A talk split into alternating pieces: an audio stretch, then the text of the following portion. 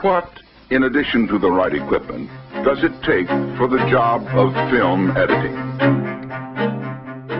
Welcome to the Cutting Room, the official podcast of AOTG.com, and I'm your host, Gordon Burkell. And this episode, I'm going to be interviewing the award winning team that has edited a Black Lady sketch show for HBO. This team includes Stephanie Filo, Taylor Mason, Bradinn French, and Robin Wilson. We've interviewed before, and so what I did with this one is I decided that they would each choose a sketch that they worked on, and we would talk about their work on that particular sketch. But with all that said, here's my interview with the team of a Black Lady sketch show. You know, when I talk to documentary editors, they always talk about having to get into the mindset of editing a documentary because it's usually heavy content. So I'm wondering if it's something similar for sketch comedy. Do you have to get into a particular mindset, or how do you like to sort of get ready for your editing? I feel like for me, a lot of our sketches are um, different genres. So it's mm-hmm. like, you know, one day you might walk in and it's like, here's a rom com. And then the next day you walk in and it's like, wild thriller or here's a horror movie. So usually what I'll do is like if I know that the next day I'm supposed to be cutting, I don't know, like a rom-com version mm-hmm. of something, I'll like watch pieces of rom-coms or just something to kind of get in that headspace and figure out like you know how do they work with the music in rom-coms? How do sound effects work in that uh, genre? So i think for me it's always just kind of trying to i guess refresh my memory on what different conventions you know people would use in the different genres but also just trying to just getting in that headspace. Yeah and on this particular show even before they started shooting they had a, a, a grid of just references and and tones and themes for each sketch. So we had the advantage of just kind of looking at those at those references. I know one of mine was the Last Dragon for one of the, for Strictly Frisnes, um, which was great and um, super helpful. How about yourself, Bradinn? Yeah, I mean, you know, I I came from the documentary world, and I think that's totally true. That depending on the the content, yeah, sometimes you do really have to gear up for it you know, emotionally, mentally, et cetera, et cetera. I think fortunately with this show, you know, we, we're not dealing with stuff that's gonna that's gonna have us crying. But I, I think, you know, the, the challenge of sketch comedy, as, as Steph and Taylor were saying, is each one of these sketches has its own genre and its own language. And you really do have to get into the rhythm of it. So I I totally did the same thing where if if my sketch was gonna be like some type of format or if if there was a comp of a movie or a TV show the night before if it's a movie I might actually watch the whole movie or if it's on the fly I'll go to YouTube and watch clips of scenes and stuff to pull from this authenticity that's in that genre and then blend it with what we're doing in the sketch. So is that why you chose the product purge as your because you got to watch the movie the night before? It, it's funny because I, I actually did I watched two purges before I did that one because I, I was intimidated when I when I came on it because it's a huge sketch and mm. um, I can't remember I think I watched the first one which was nothing like it and then I can't remember the other one I watched. So Robin Thede had wanted Product Purge to have kind of a Braveheart quality to it as well, you know, which isn't necessarily the purge. But I, you know, I watched the big speech from Braveheart. You know, it, it, it was just kind of all those things were fresh in my mind as I was working on it and and figuring out, okay, which parts of these movies do I want to borrow from or do I want to pay homage to? And which parts are completely brand new in this sketch's own world? Mm-hmm. And how do I mix them? I, I think you do have to do a lot of preparation for that just to make it authentic. Because if the sketch isn't authentic to the genre that you're playing with, it's not. It's just not going to work as a sketch. I would love to talk to you about the bit with the back in five minutes being flipped back sure. and forth. Uh, uh-huh. and the use of the cymbal. Like, how much work did you put into that to get the timing and the feeling right? You know, that's so funny because that's actually the thing that I've heard the most from other editors is specifically about the cymbal. and and it's really funny because I did spend a lot of time on that. I spent a lot of time going back and forth with different sounds and different visual cues to to see okay, how can we maximize the funny here because it was mm-hmm. hilarious just in the in the dailies they, they had all these takes of MJ like flipping this sign back and forth and the cast reacting to it, and it was really funny on its own. But like once you put it in in the actual sketch and and cut it together with everything, it it needed like another element to take it over the top. And uh, one of the things I had been playing with throughout the sketch was this kind of building cymbal that that made its way whenever something dramatic would happen. And so I went back and I grabbed a bunch of sounds. I had like purge sirens, I had cymbals, I had all kinds of whooshes and stuff throughout the sketch whenever there was going to be a big moment. And so I went and I grabbed all those things and I kind of experimented with okay, what if uh, every time the sign's about to flip, you know, because that's going to be a big moment in the mm-hmm. sketch when they finally get to trade in all these products. You know, so I put it in initially just when she last flipped the sign. And then I started playing with, okay, what if every time she starts to do it, you get that lead up and it's like, it's there's tension, tension, tension, and then you cut it off and you kind of play with it going back and forth like that. You know, I think it ended up being really funny and working really well as a audio device to to work with the visual. And I I'm really glad that people kind of caught that. Particularly editors caught that. I don't know if anybody at home would process what was going on, but I think other editors recognize, oh, that was a device that actually worked, and and I'm glad it did. Well, the other thing that worked, what I really liked, was the intensity of the first half of the sketch, mm-hmm. juxtaposed with they walk in and it just is back in five minutes and it just sort of right. sits how did you approach your your edit for that was like how much of it came from the set how much did you put into that you know a, a, lot of credit to the script for that and to robin and to the writing team um, because i mean it was in the script that there's all this chaos. These women are running through the streets. It's loud. It's crazy. And then cut to an empty store playing Girl from Ipanema, which is hilarious in the script. And once we got to the edit, uh, there were a few different things I was trying in there. Uh, the the first thing I tried was you always cut to the store and it's empty, and that's just funny in itself. But what I had first done was cut to the store and then add kind of a, st- a, a low stampede sound that kind of picks up, and so you gradually hear from outside this chaos getting near the store which I liked when I went into the edit with Robin, with Robin Thede, she suggested not hearing them at all so that it would go from this moment of complete chaos to silence and Girl from Ipanema and then back outside to complete chaos. And it was like, it made it so much more hilarious. And I think Robin had a lot of, I mean, she's, she has really great comedic instincts. And, mm-hmm. and that was just one of many that you know, we kind of found in the edit bay and uh, really emphasized until they worked just right. And now every time I see that piece of the scene, I I, I laugh every time I see it. it. It just worked.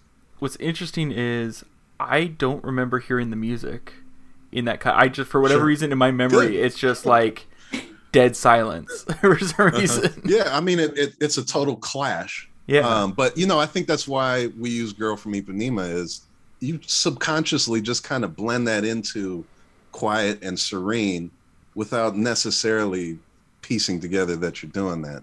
So I think it was very effective in that way. Why was this the the scene that you wanted to talk about?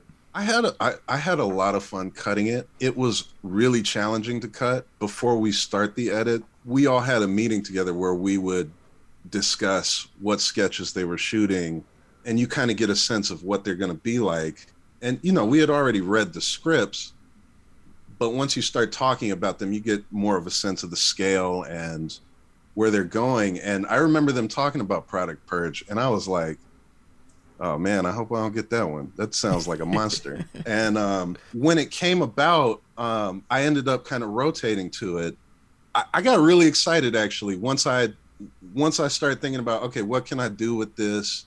It's obviously a massive sketch. Um, it goes a ton of different places. I mean, it's massive both physically, but also in terms of you know the sound, the idea that like everything about it is really big. That was exciting in how much of a challenge it would be, but how much it would pay off. Mm-hmm. Uh, you know, if we if we did it right. You know, just looking at the dailies, it was really funny. It was really um, well shot. It was really amazing, and I, I was just I was so excited to do it. I think I auditioned a few different versions of it for uh, Steph and for the edit team, and you know I think we really got it singing by the end. It was very long at 1st Mm-hmm. and some things were working, some things weren't, but I think it's a good example of a place where there was a lot of collaboration to make that sketch turn into what it turned into, and um, you know I'm really proud of it.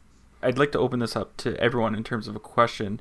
You know, like if you look at older sketch comedy shows like SNL or Dave Chappelle or what have you, uh, their sketches tend to be longer than they are nowadays. How- Do you, why do you think that is? What's what's changed in our ability to consume media that we're needing smaller sketches or shorter sketches? Well, I think for those also like there's the element of having a live audience, um, which we don't have and which a lot of sketch shows now don't have. So if you Hmm. watch ours, it's just really fast paced. It feels like there's kind of like jokes layered on top of each other. Um, and you don't really have the same pauses for laughs that you do in the others. So I feel like that's maybe part of part of what condenses them down a little bit. I mean, it, um, the boring answer, in my opinion, is just attention span. I think you know the audience is more prone to uh, back to back to back jokes and on to the next. Just given you know the mediums that we use every day, like TikTok and Instagram and Facebook, all those things. I, think that's also important to uh, Robin Thede in particular is getting these things really tight and having jokes kind of be right up on top of each other and not really giving you a chance to Mhm. have a break from the onslaught of punchlines and jokes and, and all that. And, um, you know, I think it's kind of both the nature of how she does it, but also like Taylor was saying, it's, it's also kind of the nature of media now and how we consume it and the devices we consume it on. You can bet that not everybody's watching these just on their TV. They're Mhm. watching them on YouTube and their phones too. And you got to compete with a lot of things. Yeah, and there's the rewatch factor too of having so many jokes that you would miss. You would miss a bunch the first time you watch through something. So I think Robin also like really tries to hone in on maybe there's like extra random physical comedy that you don't notice the first time around, or maybe there's like a joke within a joke that you don't notice until you look at it again and you're not like laughing at the first the first part of the joke. So What would you say is your favorite joke within a joke or hidden joke that people might not catch the first time? I think one of my favorite that actually, uh, while we were watching the um, the last rollout of the episodes all together, uh, in uh, not the one I suggested, but another one called "What the Fuck Wrestling," and Robin saw herself and realized, "Hey, did you put that joke in there?"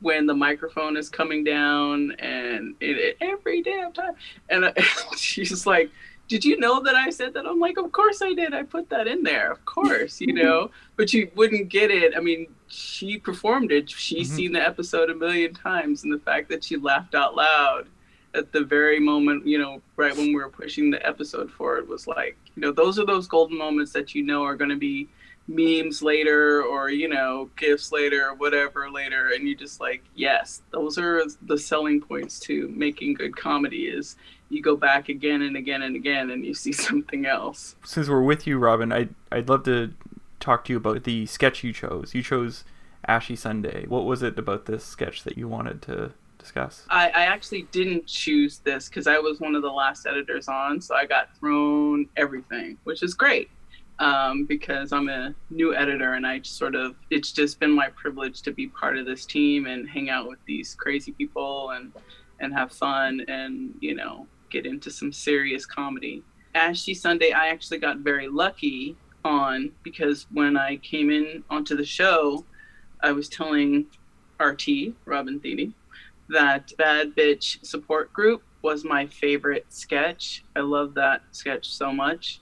And Ashy Sunday is all about the bad bitch of darkness, right? so I was like so excited when I got that in my footage. I'm like, yes, perfect. This is exactly what I want. And it just was one of my, you know, favorite things that I got to do this season. Sort of reenact for a, a fan like me Mhm. something that's amazing to see, which is Robin being the devil incarnate. they just to piggyback off of that, like that sketch to me, I mean, I have so many favorites, but that's also one of them just because it's a problem I run into way too often. I've been with Stephanie many times where I was like, I need lotion, I need it now. Like I've it's it's insane how common that problem is, at least for me. Yep. No, uh, for, for everybody, right? It's just something that's funny in my family, with my friends it is something that you know I've shown to people, and they're like, "You're right. Remember that time we were somewhere and we were ashy and it was horrible." the devil really stuck with me, and then the other one part of that scene that stuck with me was the woman at the coffee stand roasting her, basically. Gabrielle, Gab, yeah, she was amazing. Did they basically just ad lib that, and you chose the best takes, or how did how did that come about? Well, you know, they're all just mad improvers, right? They're just mm-hmm. so good, and there's so much. Even you know, Skye running through it with her, you know, diva cups and two tampons on. I mean, they're all just just insane, and you mm-hmm. just really have to pick the flow that's going to make all of it work. Mm-hmm. And, you know, similar to Product Purge, this one was really like a journey that she, this, you know, our main character goes on. And, you know, there's different, you know, different locations and different set pieces. Mm-hmm. And so you kind of want to make sure everybody kind of flows into the right thing. And so, yeah, Gabby had a, so many awesome one liners and just back and forth. I think there was luckily three cameras rolling, but they did it multiple times, and then she would just rapid fire a bunch of stuff. And um, I know we went back and forth a couple of times. There were a few different takes of her doing different things, but that one was my favorite. what are some of the difficulties you might encounter with uh, ad libbing that young editors might not be aware of? Well, the first difficulty was the sound because they were outside and uh, we had I don't know what the location was I forget now, but there were helicopters, and so some of those ad libs, you know, there were multiple. You know, she was mic'd, of course, and then there's the boom, of course, but you know, just trying to find a good sound to make sure that you're hearing the joke, mm-hmm. you know, and and not necessarily Frankensteining all the the sound, which ended up having to happen because there's a helicopter.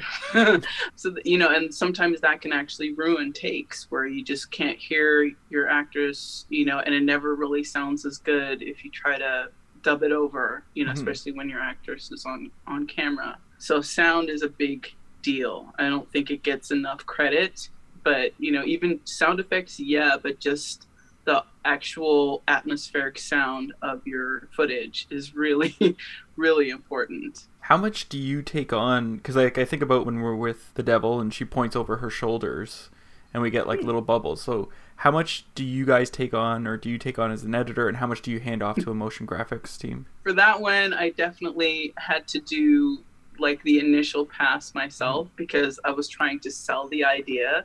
I don't even think that that was something that Robin wanted to do. I think it was just kind of like this or this, but she didn't mm-hmm. really have like Ashley's face being all ashy and then being yeah. all like none of that was really sort of thought out.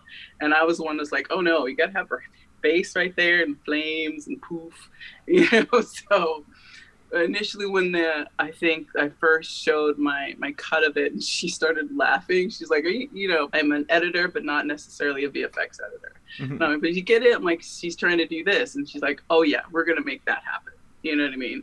Mm-hmm. So yeah, you have to sort of show proof of concept necessarily, you know, so that you're selling you're selling the idea of what's supposed to be shown in this piece. I want to jump to you, uh, Stephanie. You sent me "What Up, I'm Three. Why did you choose this sketch? Well, it was one of my probably my most challenging sketches this season, but it's the one that I think I'm, or one of the ones that I think I'm happiest with, with how it turned out, but it was such a journey to get there. So I just thought it was like an interesting one to talk through.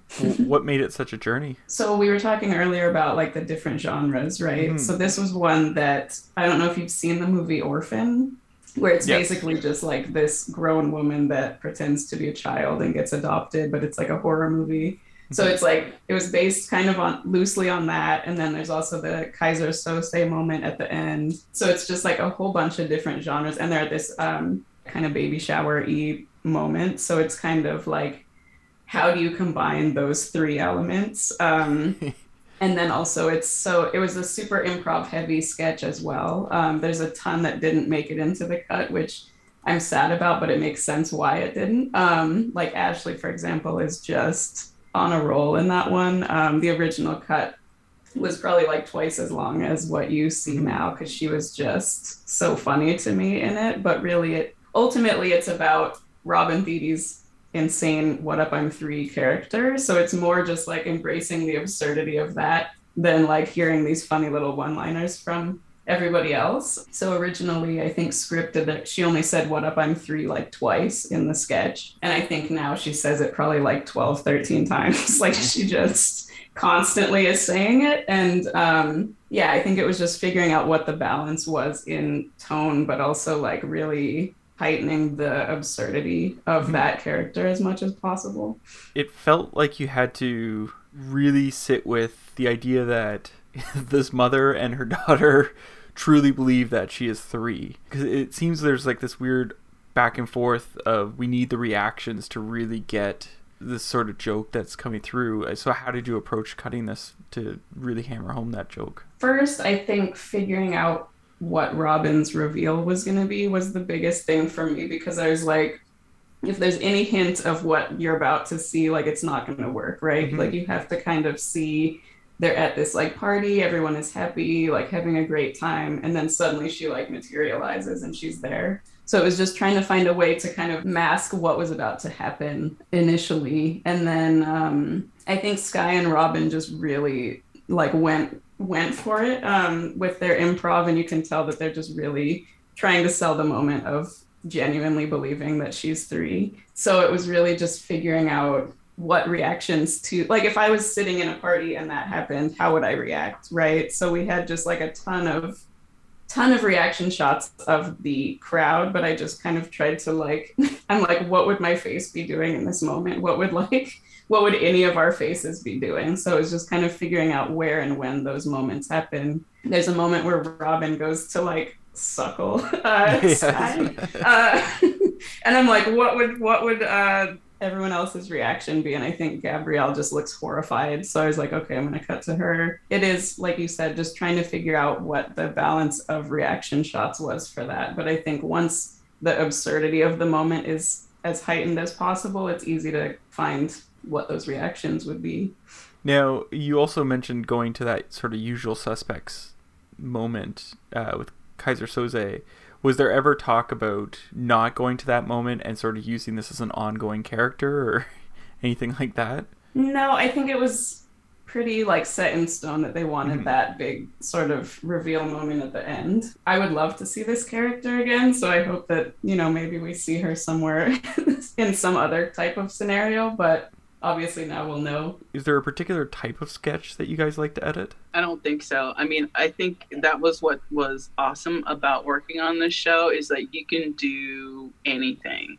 Like we have space and we have something like a Wes Anderson movie happening or we you know, we have horror, we have someone turning into a werewolf, you know, we have a funeral ball. I mean, we just the, the gamut and then you can go from one to the other and have these amazing journeys you know what i mean? And then the next day you're off to do you know capped and you're doing a, a chef's you know baking show or something a cooking show.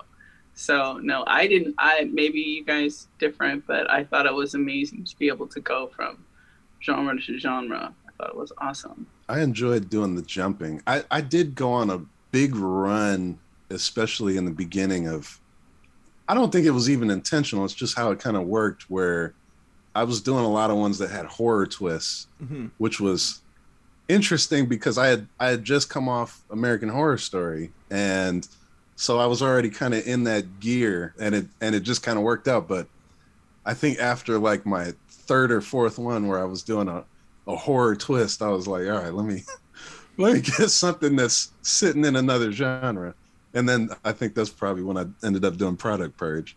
I think I generally lean toward less slapstick, um, more just kind of smart, absurd humor. I mean, I like action and I like, you know, physical comedy, but I think I enjoy at least, you know, the writing involved in a lot of these just back and forth just funny dialogue. Like two people could just be sitting in a room and, you know, they have a great conversation and you cut it well, it could be hilarious. And in terms of this show, I think the crash and learn, I think a good example of that. I mean, it's situational, um, but it was still just the dialogue between uh, Gabby and Robin that had me cracking up and and uh, you know it was difficult to, to leave something on the cutting room floor. There were so many good takes. And opposite of that is funeral ball, which I had, you know, which well, that's extremely physical what drove it, I think, was Bobby, the announcer, who just every line he I was crying at one point during the dailies and just wanted to throw everything in. And of course, we were limited to time. So I had to let some things go. But he was every line, he was hilarious and made it his own. And it was funny in writing, and he made it, you know, even funnier with his his acting ability. So that was the sketch that you chose. Why did you choose this one to talk about? Uh, Funeral Ball one. It was it was the first sketch that I got. As the first day I started, it was just comfortable for me. I just come off of well, not just, but the couple of shows before that I was on Pose, and it was just you know ballroom after ballroom scene, and I thoroughly enjoyed that. And so to like to kind of to come right on sketch show and be presented with this fantastic ballroom fantastic ballroom and also kind of a black church setting which are kind of just a dichotomy in, in and of themselves was great it felt so. very much like it had shades of the documentary paris is burning was there any oh, discussion oh, yeah. about that well there actually there wasn't a discussion about that but i mean we, that was like kind of one of the references that i was able to pull from along with just the work I did on Pose and just knowledge of the ballroom scene in general. Mm-hmm. And I thought what was funny about it was that there are actual skilled ballroom dancers in this sketch who were, you know, they, they were voted like the worst um, performance, which is hilarious. And of course, you know, everyone else who was terrible got tens across the board. So yeah, I mean, I just love the the irony and just the absurdity that you know was written into the sketch and that they were still paying homage to ballroom by having skilled dancers kind of telling the audience about what black funerals can be like or at least the funniest aspects of a funeral. There's this build up to that moment right? It's sort of like a misdirect where we're sort of sitting with the wife crying. It's interesting because it juxtaposed pacing wise right like up to that point it's sort of like the slow movement juxtaposed with this really exciting over the top celebration. What was the thought behind the pacing and, and how you wanted to work with that in those two moments? Well, much like um, Product Purge, you know, that the kind of tone shift is written in, into mm-hmm. the script. I mean, it was kind of just a natural transition.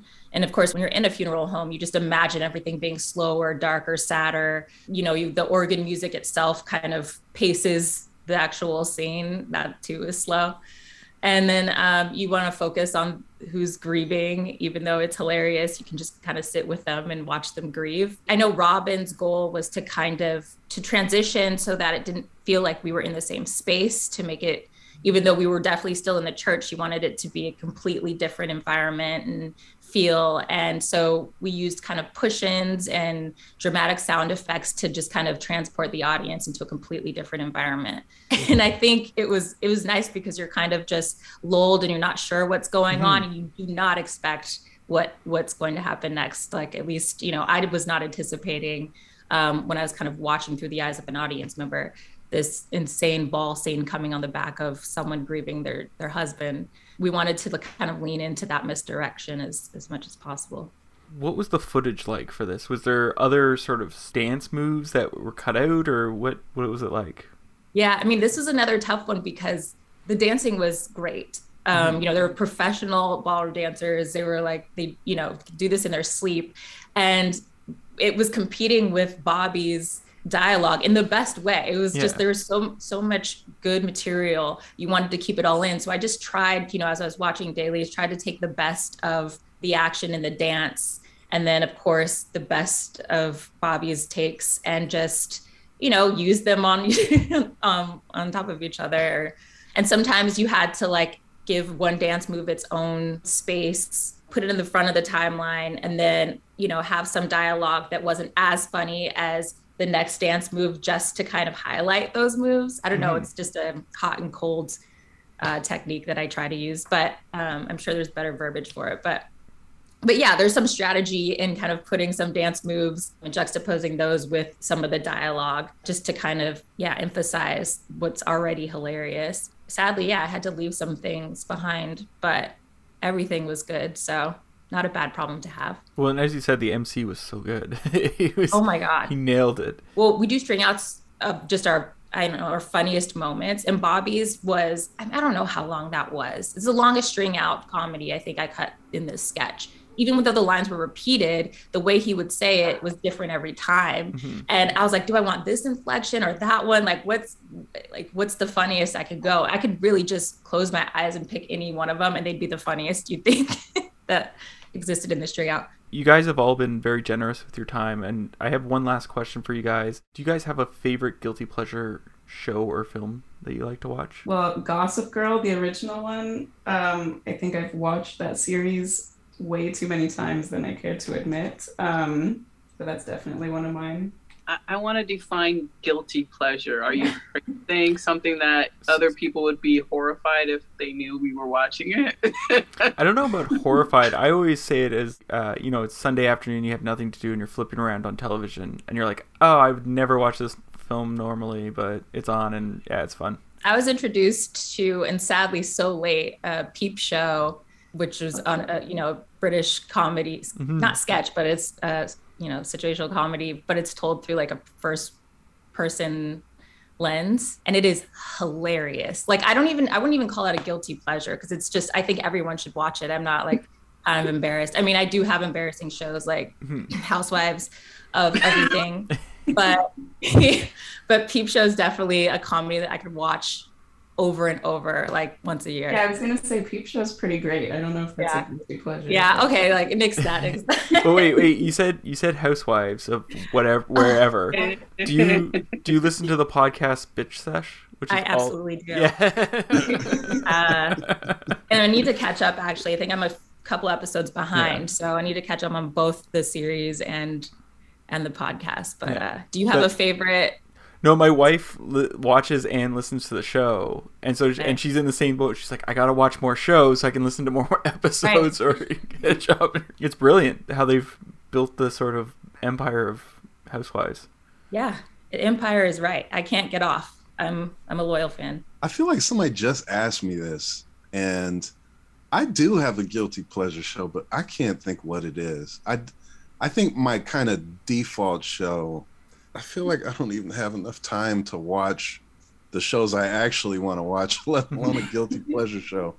But it, you know, if I want to kind of go into autopilot, which I do sometimes, I, I, I'll usually watch Rick and Morty. It, it's not a guilty pleasure, Mhm. but it's a great pleasure to say. I, I've rewatched every episode a million times over. You know, it's one of them shows where I'll just let it play, but it's Yeah. not even background. I'll be paying attention to it, but it'll be just as entertaining the fifth and ninth time I watch it. But I did. I, I do have a guilt. I was hoping one of you would say whatever my guilty pleasure show or movie was, so I could I be feel like I reminded. should but- know this. but- yeah, I, I do. I feel like I've told you, Steph. yeah, I feel like I, I- should know, but I can't think what it is. When Rick and Morty gets dark in its humor.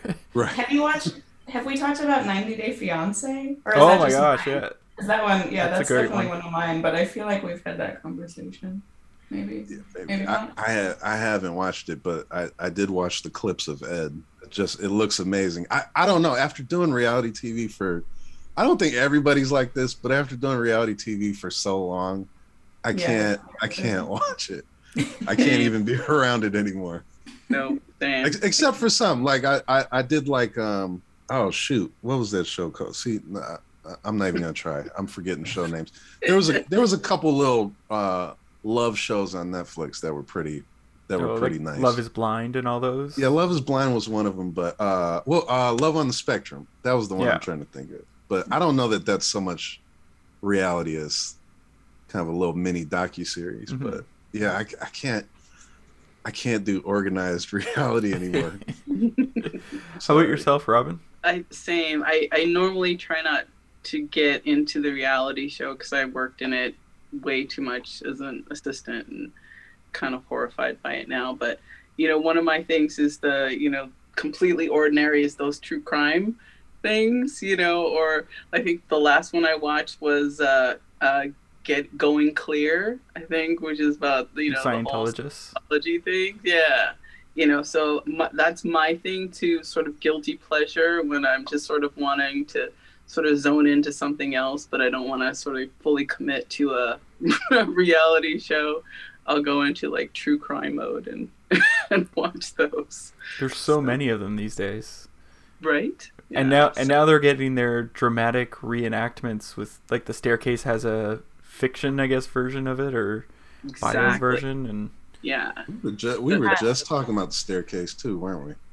I'm pretty just, sure we we all met up and we're talking about the staircase doc, and then I saw had a dramatic series now. To add to this list, um, Blood Relatives, um, which is a show that Stephanie worked on, and it is amazing, very dark, and everyone should watch. Thematically, brilliant, mm-hmm. and I think I don't know if you want to if we have time for you to describe this, but I love it.